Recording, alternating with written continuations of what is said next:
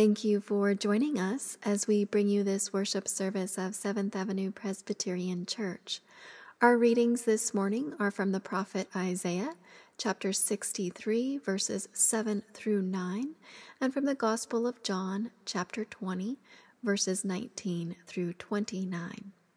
Connie Swanson is preaching. Her sermon is titled Behind Closed Doors. You'll find a link to our complete announcements in your email. Here are a couple of highlights. This Thursday, the 15th, the Anti Racism Working Group is gathering via Zoom at 7 p.m. If you're interested, contact Nick Endress. Next Sunday, the 18th, we are celebrating Earth Day. Join us for a live worship service at 10 a.m. via Zoom. We will be having communion that day, so if you feel so led, I invite you to be prepared with bread and cup. And now, in preparation for worship, you're invited to quiet yourself, becoming still as you prepare to worship God.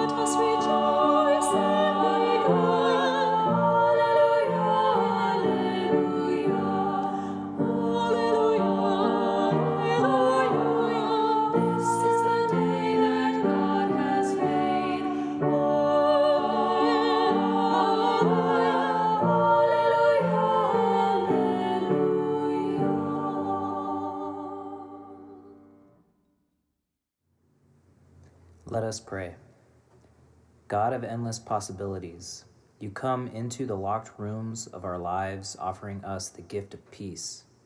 When we ignore this gift, forgive us. When we catch a glimpse of it, empower us, so we might offer it to others and participate in the transformation of the world. And now, in silence, we continue in prayer with you.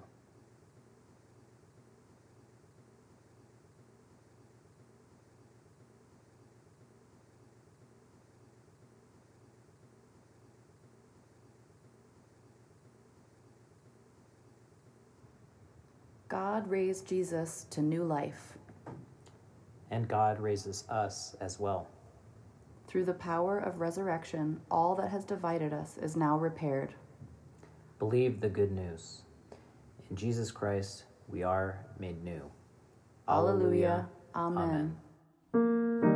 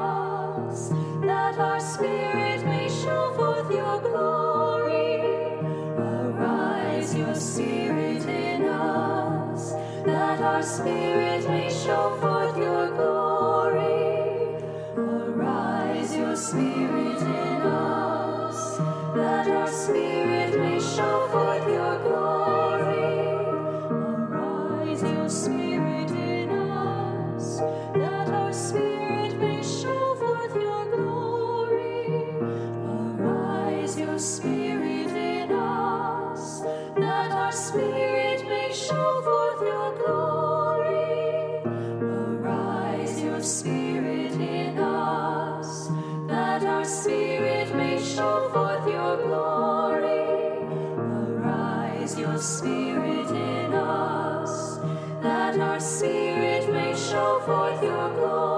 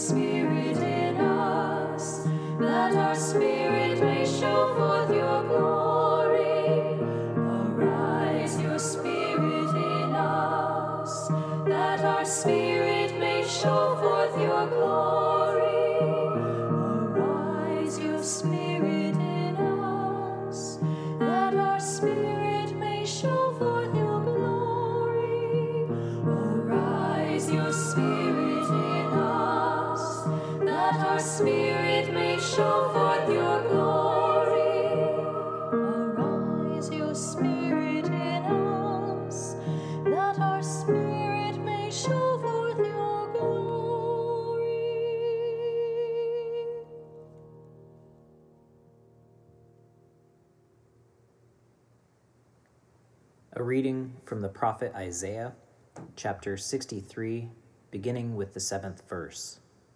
In preparation to hear these words, let us pray. Guide us, O God, by your word and spirit, that in your light we may see light, that in your truth we may find freedom, that in your will we may discover your peace. Through the power of your many names, Amen. I will recount the gracious deeds of the Holy One, the praiseworthy acts of God, because of all that God has done for us, and the great favor to the house of Israel that God has shown them according to God's mercy, according to the abundance of God's steadfast love. For God said, Surely they are my people, children who will not deal falsely, and the Holy One became their Savior in all their distress. It, it was no messenger or angel, but God's presence that saved them. In God's love and in God's pity, God redeemed them. The Holy One lifted, that, lifted them up and carried them all the days of old. Hear what the Spirit is saying to the church. Thanks be to God.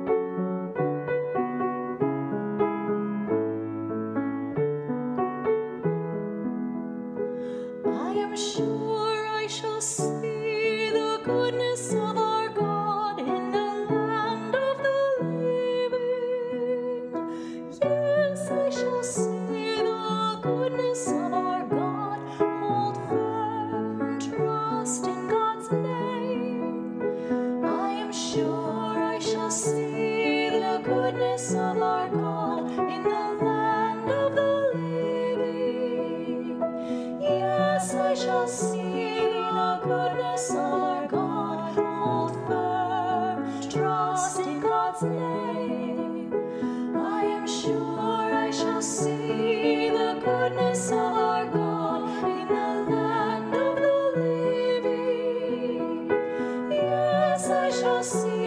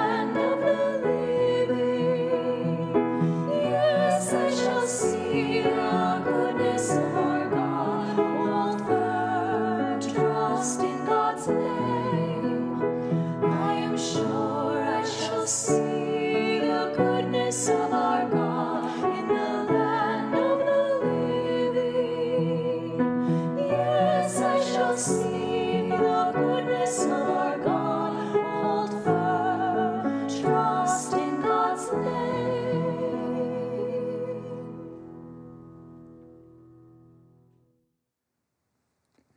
reading from the Gospel of John, the 20th chapter, beginning with the 19th verse. When it was evening on that day, the first day of the week, and the doors of the house where the disciples had met were locked for fear of the Jews, Jesus came and stood among them and said, Peace be with you. After he said this, he showed them his hands and his side. Then the disciples rejoiced when they saw him. Jesus said to them again, Peace be with you. As God has sent me, so I send you. When he had said this, he breathed on them and said to them, Receive the Holy Spirit. If you forgive the sins of any, they are forgiven them. If you retain the sins of any, they are retained. But Thomas, who was called the twin, one of the twelve, was not with them when Jesus came. So the other disciples told him, We have seen the Lord. But he said to them, Unless I see the mark of the nails in his hands, and put my finger in the mark of the nails, and my hand in his side, I will not believe. A week later, his disciples were again in the house, and Thomas was with them.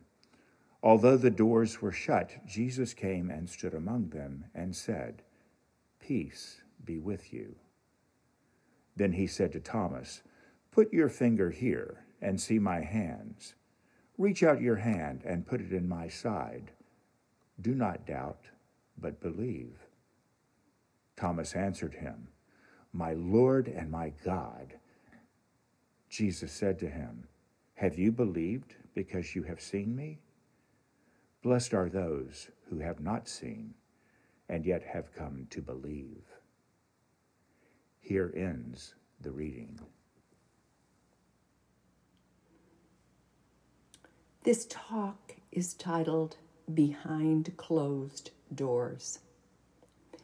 In this past year, many familiar doors have closed doors to shops, doors to restaurants, and doors to schools. Even our front doors closed. None of these doors closed because we willed it.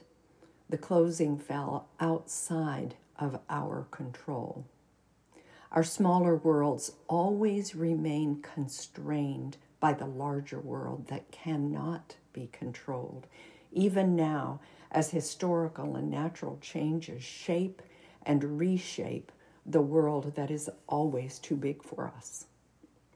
In today's reading, we see the disciples' effort to control their small world, and yet they are keenly aware of a world beyond that control. They feel the uncertainty, the waiting. They feel the fear of a shift that shapes the larger world. Let's take a couple of steps back and see if we can find a way into that grand narrative behind events on this first evening of Jesus' resurrection, and then again one week later. In the book, The Mind of the Maker, Dorothy Sayers draws an analogy between a triune creator and the author of a book. Now, it's easy and probably really important for us to admit that a truly immeasurable chasm exists between the Maker, God's creation, and the work of any writer, no matter the author's stature. Yet, Sayers suggests that from the writer's process, we can learn something about the very mind of the Creator. And therefore, we can learn something about today's passage from the Gospel of John. First, Sayers maintains that an idea must take shape in the mind of the maker. An idea that becomes fully formed and allows the creator to see the end from the beginning, to see the end from the foundation of their work. Once the idea is fully formed, the maker must bring that idea into being with a vast outlay of energy. Even then, however, the creative work remains incomplete, though the author says it is finished. For now, copies of this energy, rendered idea, must be read. And until it is read, the Maker's power may not be fully released into the world. In today's reading, the author of John's Gospel drops us into the ongoing action in the upper room at a historical pivot point that echoes the creative work as described by Sayers. The fully formed idea had arrived on earth in human form, had used unimaginable outlays of energy, and as the Maker's embodied word declared, it is finished. The action behind the locked doors of the upper room comes at the point when the maker's finished work is ready for release. To quote Sayers, when the writer's idea is incarnate by his energy, then and only then can his power work on the world. Now let's move from this way of seeing the grand narrative and return to the Gospel of John, chapter 20. The disciples remain behind doors, doors locked for fear of the Judeans, the governing authorities in Jerusalem. The Judeans are the very ones who opposed Jesus and his followers, the ones who sought out Roman support Historical precedent also meant that Jesus' followers risked his fate. One teacher, however, wrote The disciples' fear disappoints us because they are acting like people whose leader is dead. Let's take a closer look at that fear. Howard Thurman and N.T. Wright get us face to face with the experience of Jesus' followers behind the locked doors on this evening of that first Easter day.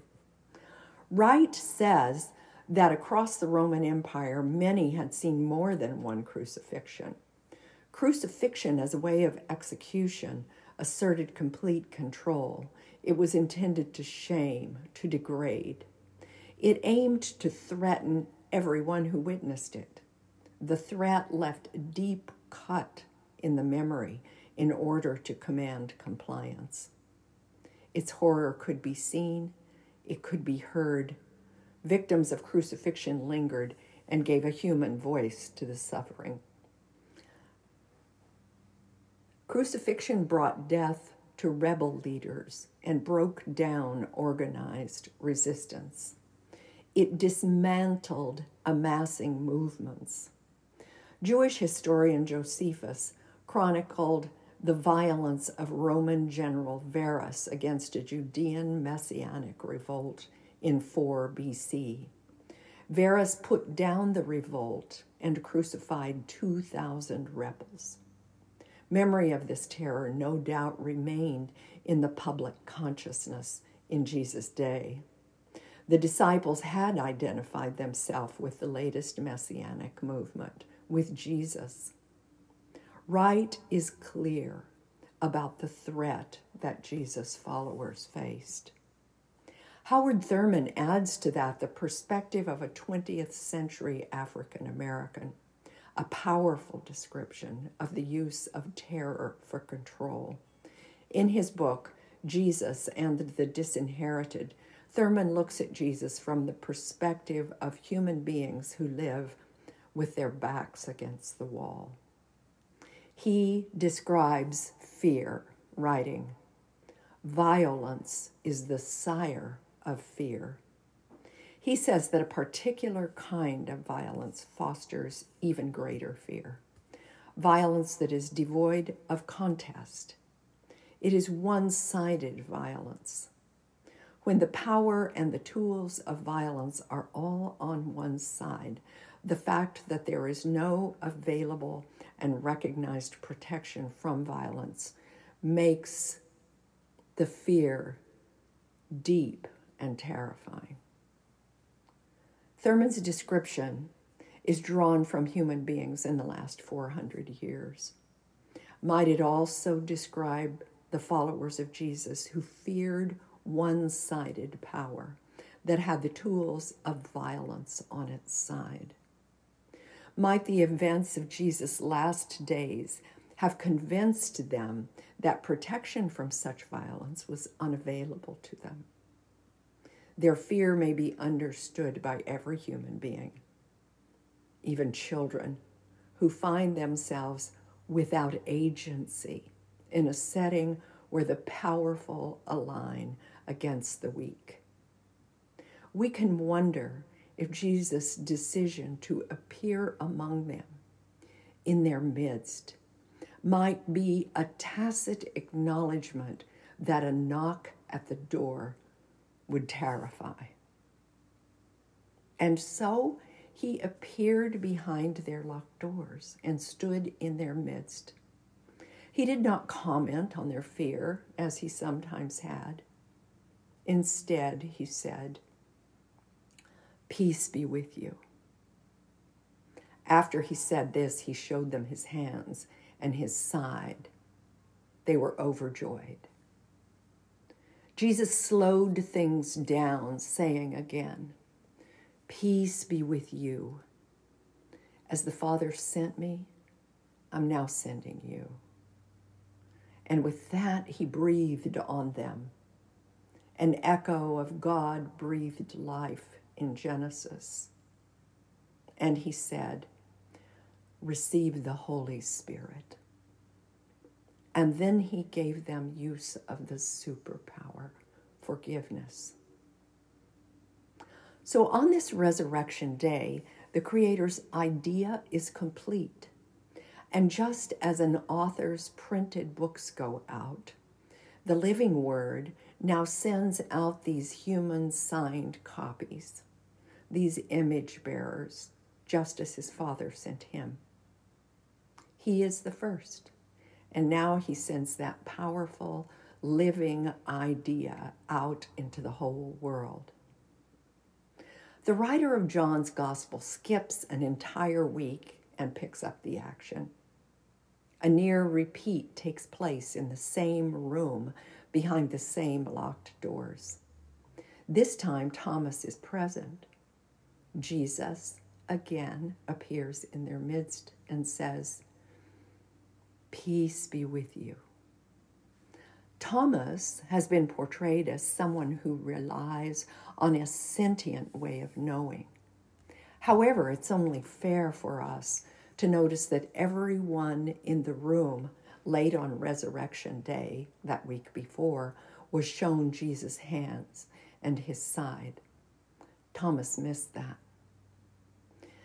Jesus now invites Thomas to touch his hands and touch his side. The author indicates that instead of touch and sight, Thomas relied on another kind of knowing. For without any indication to readers that he did touch Jesus, he acknowledges him, calling him my Lord and my God. Here in this sequence of weeks, we encounter Jesus' warmth as he engages his disciples again and again.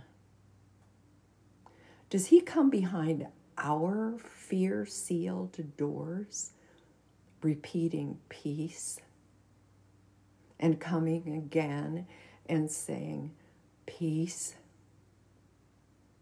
Does he invite us out into his larger world? I try to manage my small world to include in it only what I can handle, what I think of as safe safe connections with safe people. But the reality of our small worlds is their impermanence. Circumstances arise in the larger world over which we have no control, and those circumstances threaten our little world. Arthur Vogel writes that the wider world overcomes our carefully crafted smaller world. Dorothy Sayers also acknowledged the threat of the larger world that is always outside of our control. She saw a clear view from her front row seat as World War II heated up, publishing Mind of the Maker in 1941 London. Sayers acknowledged a similar dark threat of the idea's power held in words, malevolent words, words of hate and division, words that scapegoat entire groups or elevate falsehood. Such words also incarnate themselves into a wholly other kind of power that is released in the world. We are not unaware of malevolent ideas, of the energy that incarnates and releases their power. But Vogel's words encourage us, as he says, that Jesus never joins us behind locked doors to leave us there. But in order to take us into the whole world that he loves, Vogel writes that our real hope is this that Jesus is the very source of the larger world that he sends us into, and his world cannot be defeated by disconnection or by intrusion. Vogel goes so far as to say that we are invited into the world of a new creation that arises within the entirety of creation. The resurrected new creation in today's text invited these first edition image bearers to move through locked doors and into the world. The new creation idea, fully embodied and with a great outlay of energy, spoke with the authority of suffering, with the authority of resurrection, and released power in human copies. Wright sums it up. Let me quote Easter functions as the beginning of the new creation. The Word through whom all things were made is now the Word through whom all things are remade. So Jesus sent them out as makers of a new creation. We have seen enough to hear Jesus' words afresh and ask what they mean for us today. As doors begin to open, He speaks to us.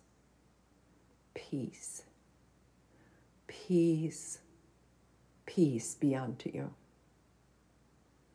As my Father sent me, so I send you into the world that I love. And He moves in the room where you are, and He moves among all people in this space between resurrection and Pentecost. Feel His breath on you. Hear Him say, I am sending you into the whole world that I love, the world of new creation.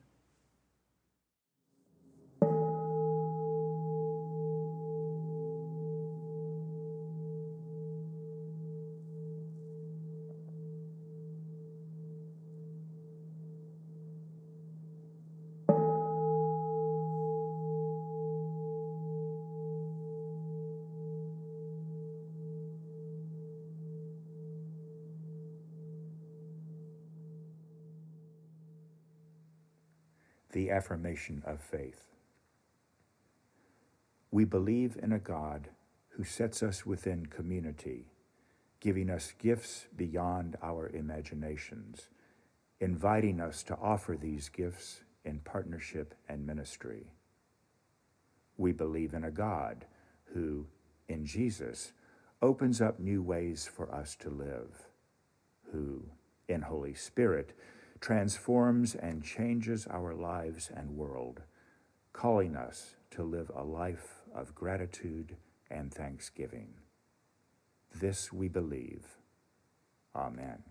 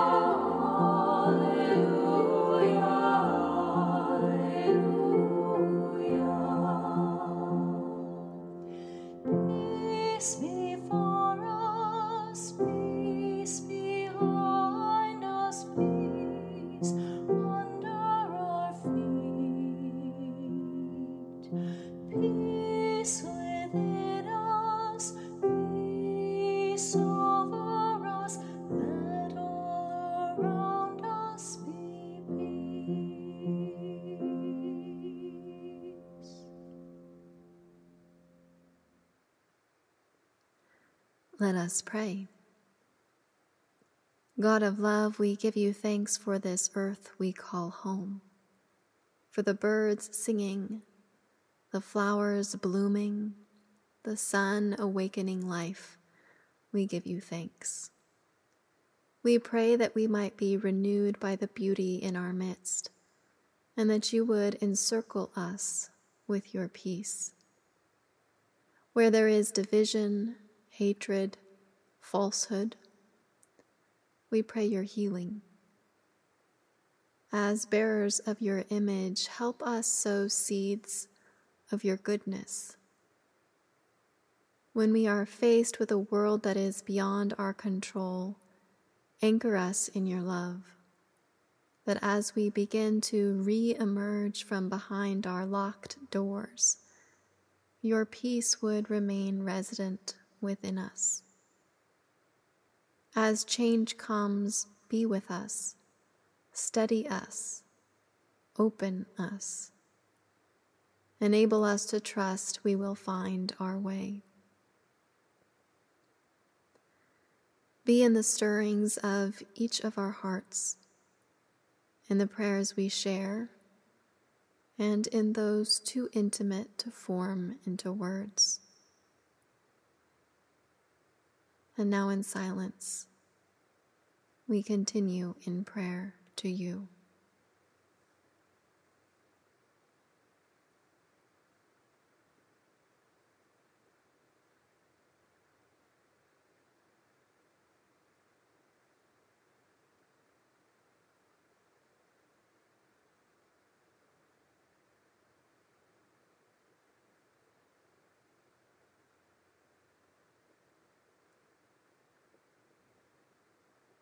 We make this prayer in the name of the one who taught us to pray, saying, Our God, who art in heaven, hallowed be thy name. Thy kingdom come, thy will be done, on earth as it is in heaven. Give us this day our daily bread, and forgive us our debts, as we forgive our debtors. And lead us not into temptation but deliver us from evil. For thine is the kingdom, the power, and the glory forever. Amen.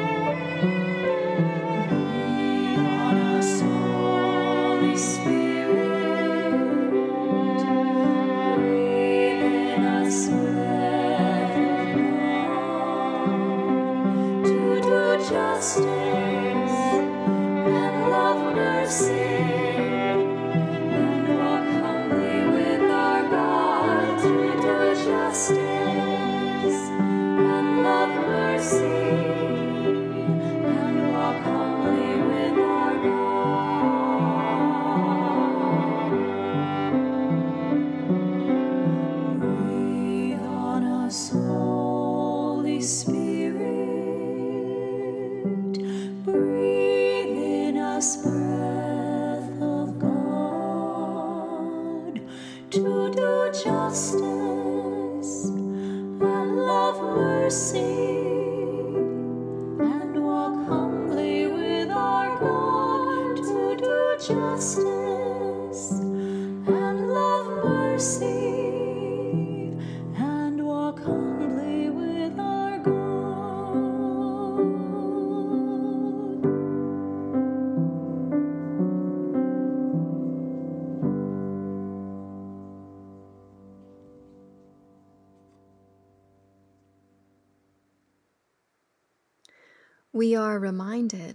that Jesus never joins us behind locked doors to leave us there, but in order to take us into the world he loves.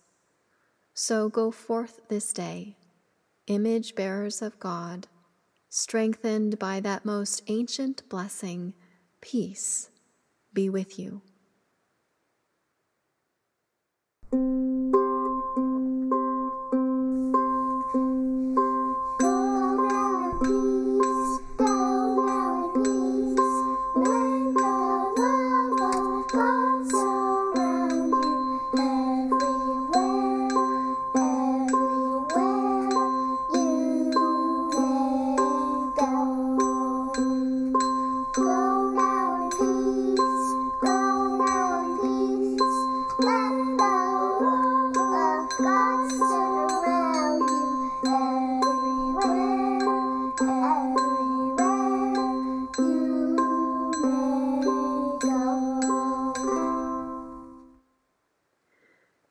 Grace of God who created you in love, the peace of Christ who teaches it is possible to be love, and the power of the Spirit who calls you ever forward into new experiences of love be and abide with you this day, this week, and evermore.